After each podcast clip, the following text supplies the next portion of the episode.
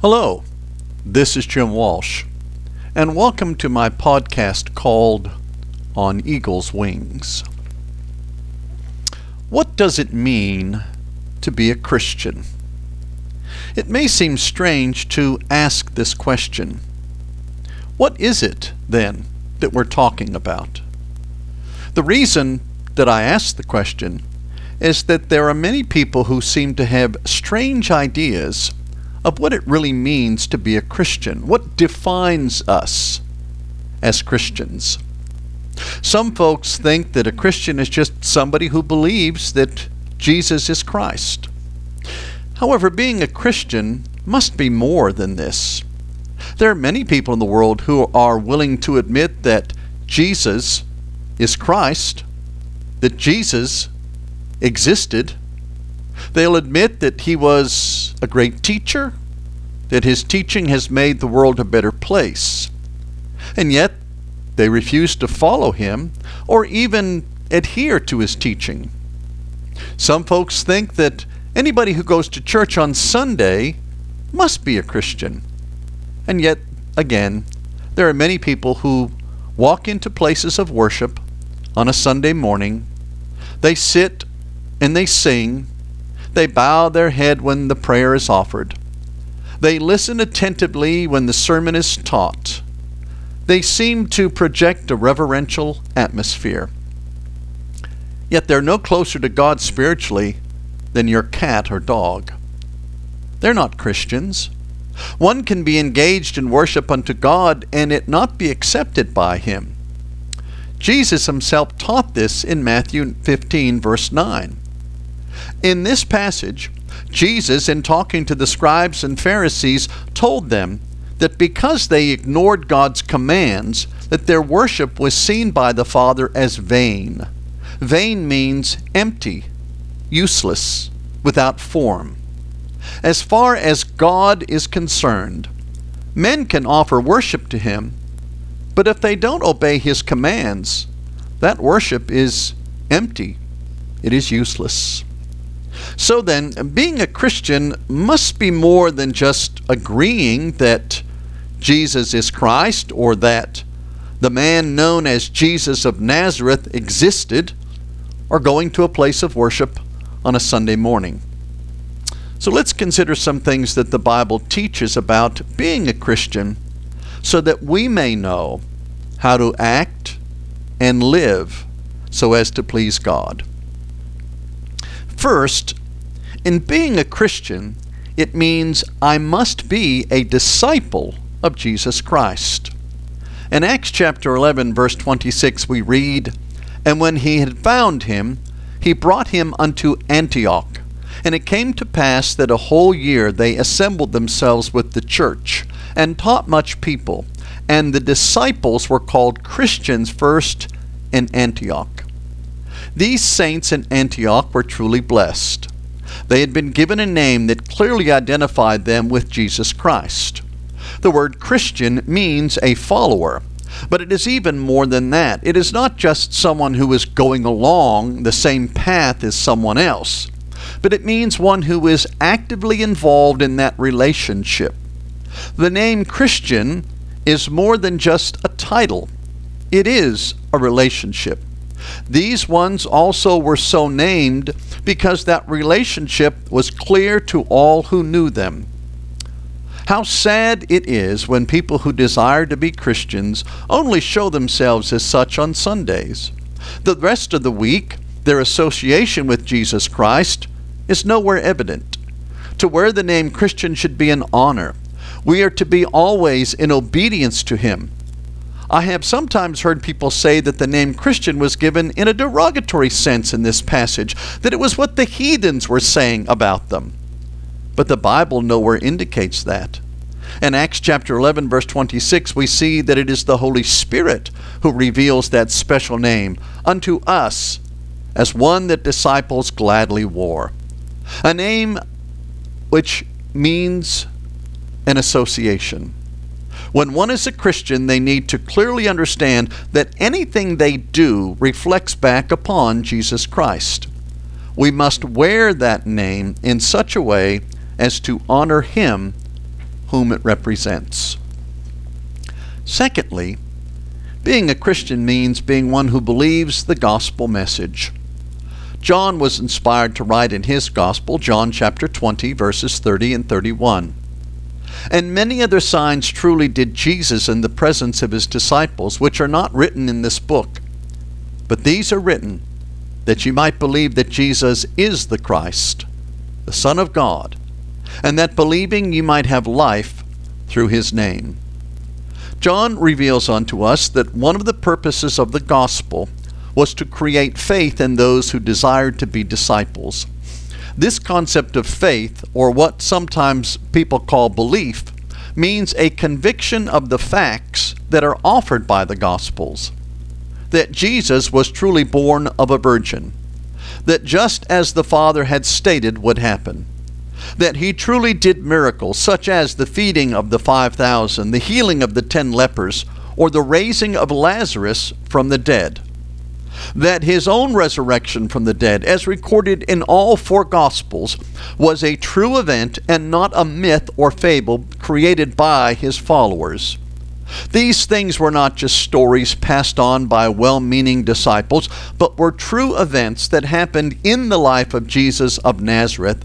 And John says that these things were recorded so that we might have a truthful record, and that reading those accounts would create in us faith, belief that Jesus is who he said he is, the Son of God. Friends, it is shameful and hypocritical for some to say that they are Christians, but then begin to point out that they don't really believe that Jesus was born of a virgin, or they don't believe that Jesus was raised from the dead. Paul tells us in 1 Corinthians chapter 15 in verses 12 through 20 that if one does not believe in the resurrection of Jesus Christ from the dead, then they're just wasting their time in being a Christian, for their religion is without hope. That is what the resurrection of Christ has done. It gives us the assurance, the conviction from our Heavenly Father that not only can He raise the dead in thinking about Jesus, but that He can raise all the dead. Jesus raised the daughter of Jairus, as recorded in Luke 8. Luke also tells us that re- Jesus raised the dead son of the widow of Nain in Luke 7. John records the raising of dead Lazarus in Luke 11. In the Old Testament, we have Elisha raising the dead son of the poor widow, as recorded in 2 Kings 4. So there are many resurrections that are recorded in the Bible, yet for some reason men find it difficult to accept that the God of heaven, who created all things, who has given life to everything in the universe, can't give life to that which is inanimate. One cannot pick and choose what they wish to believe and still have faith as God defines it. He tells us in such passages as Romans 10:17 that faith comes by hearing his word. Hebrews 11 verse 1 tells us that faith is the conviction created by what God reveals, by the evidence he provides. And then in that same chapter of Hebrews 11 verse 6 tells us that it is impossible to please God without faith. Thirdly, being a Christian means obeying what the gospel reveals. Jesus pointed out this when he gave his apostles the commission to go out and preach and teach that gospel. Luke records in Luke 24, verse 47, that this teaching included preaching about repentance and remission of sins. Mark records in Mark 16, verses 15 and 16, that this teaching also included belief and baptism. In Ma- Matthew's account, in Matthew 28, verse 19, Jesus instructed them to teach and baptize. We see this ex- is exactly the format that was followed by the disciples wherever they went. On the day of Pentecost, Peter taught those present that Jesus is the Christ, confirmed by the prophecies that unfolded in his life. Peter then taught them what they needed to do repent and be baptized in order to receive the remission of their sins. This is found in Acts chapter 2, verses 21 through 38. Luke then records in Acts chapter 2 verse 41, that those who heard his teaching and believed it were baptized. Jesus said in John chapter 14 and in verse 15, If ye love me, keep my commandments. Our Lord expected the apostles to teach what he commanded and expects those who were taught those commands to obey them. Jesus told his apostles to teach about repentance, remission of sins, and baptism Thus, those who hear the gospel message affirming that Jesus is the Christ, resurrected from the dead, are to believe that message, repent of their sins, confess Him as Christ, and be baptized that they might receive remission of their sins by God's application of the atoning blood of Jesus Christ. A fourth thing to think about of what it means to be a Christian is it means I am one who has been redeemed. In Titus chapter 2, verses 13 and 14, we read, Looking for that blessed hope and the glorious appearing of the great God, our Savior, Jesus Christ, who gave himself for us that he might redeem us from all iniquity and purify unto himself a peculiar people zealous of good works. It was Jesus Christ who died for our sins. It is by his blood, applied in obedience to the gospel, that our sins are washed away. It remits or removes all our sins. That is part of God's plan. To be redeemed means, in effect, to be purchased back. In the beginning, I was innocent. I was born without sin. When I became of age, whatever that age was, to know right from wrong and to choose to do wrong, then I sinned. At that point, I was no longer God's child. I was lost. I was no longer His. However, God paid the purchase price for my soul by having His Son, Jesus Christ, die upon the cross through the shedding of His blood in order to redeem me. Friends, when you understand the true concept of redemption, then you understand the price that was paid to cleanse us of our sins. Could God have redeemed us in a different way? Could He have just said that our sins were forgiven and not asked for any price? Certainly. Then why did He do it that way? I cannot answer this positively, but I think one reason He has done it this way is to demonstrate unto us the cost of sin. Sin not only destroys our soul, but it costs the innocent life of Jesus upon that cross of Calvary. When I sin, maybe I don't necessarily feel anything. Maybe I don't even feel bad. And often we associate feelings with whether something is good or bad. So we think if it makes me feel good, that it must be good. If it makes me feel bad, it must be bad. But we also must determine that something can be good even if it does not make me feel good. And we must determine that something can be bad even if it does make me feel good. Lying may not make one feel bad, but it is sin.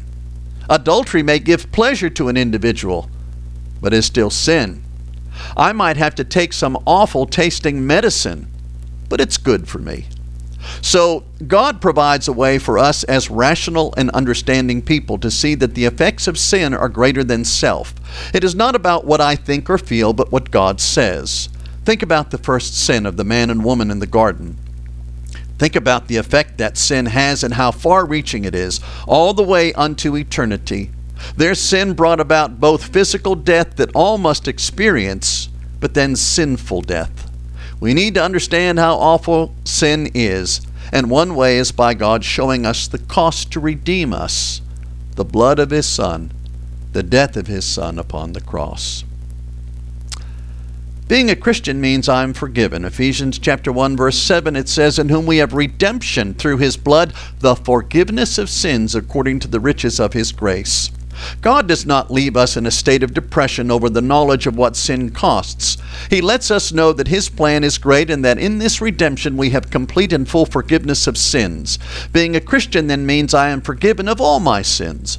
John tells us in 1 John chapter 2 verse 1 that even after we have become Christians, should we fail and sin again, we have an advocate with the Father, Jesus Christ the righteous.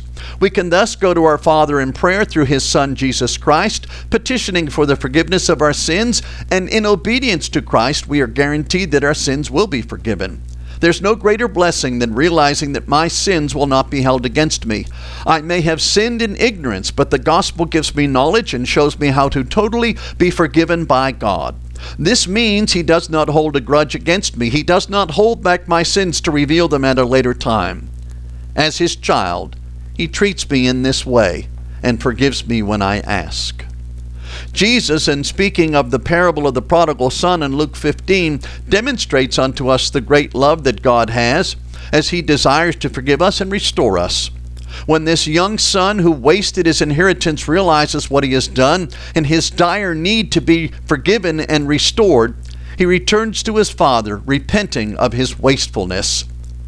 Verse 18 tells us that he determined to admit to his father that he had sinned in hopes that his father would receive him back simply as a servant.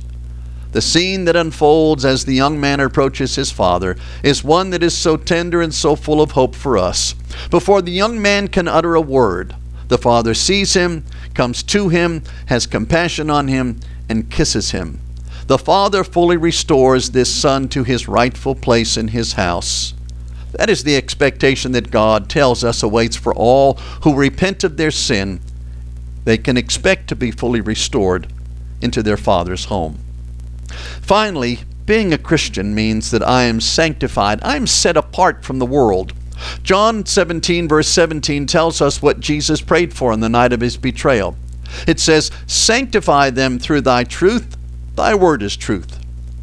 Jesus, in speaking to the Father, said, The Father's word is truth, and that that alone is what sanctifies us. It sets apart. It divides us away from the world, brings us into a relationship with God, shows us the better way to travel in our relationship with God.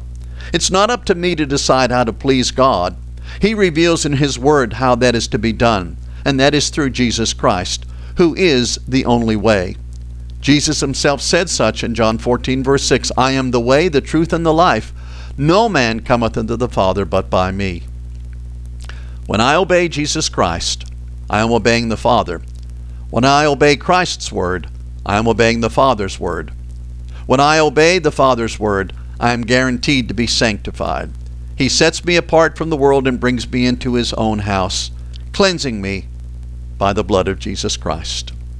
Being a Christian, then, means more than just wearing any name, and it means wearing the name of the Son of God. It means being willing to be declared and identified as a disciple of Jesus Christ, following Him in obedience to His Word, fully enjoying the benefits of that relationship, being redeemed and being forgiven. What about you? Are you a Christian? Are you a Christian not just because someone calls you that? But because you have obeyed the gospel of Jesus Christ. I certainly hope so. Once again, this is Jim Walsh. Thank you for listening to On Eagle's Wings.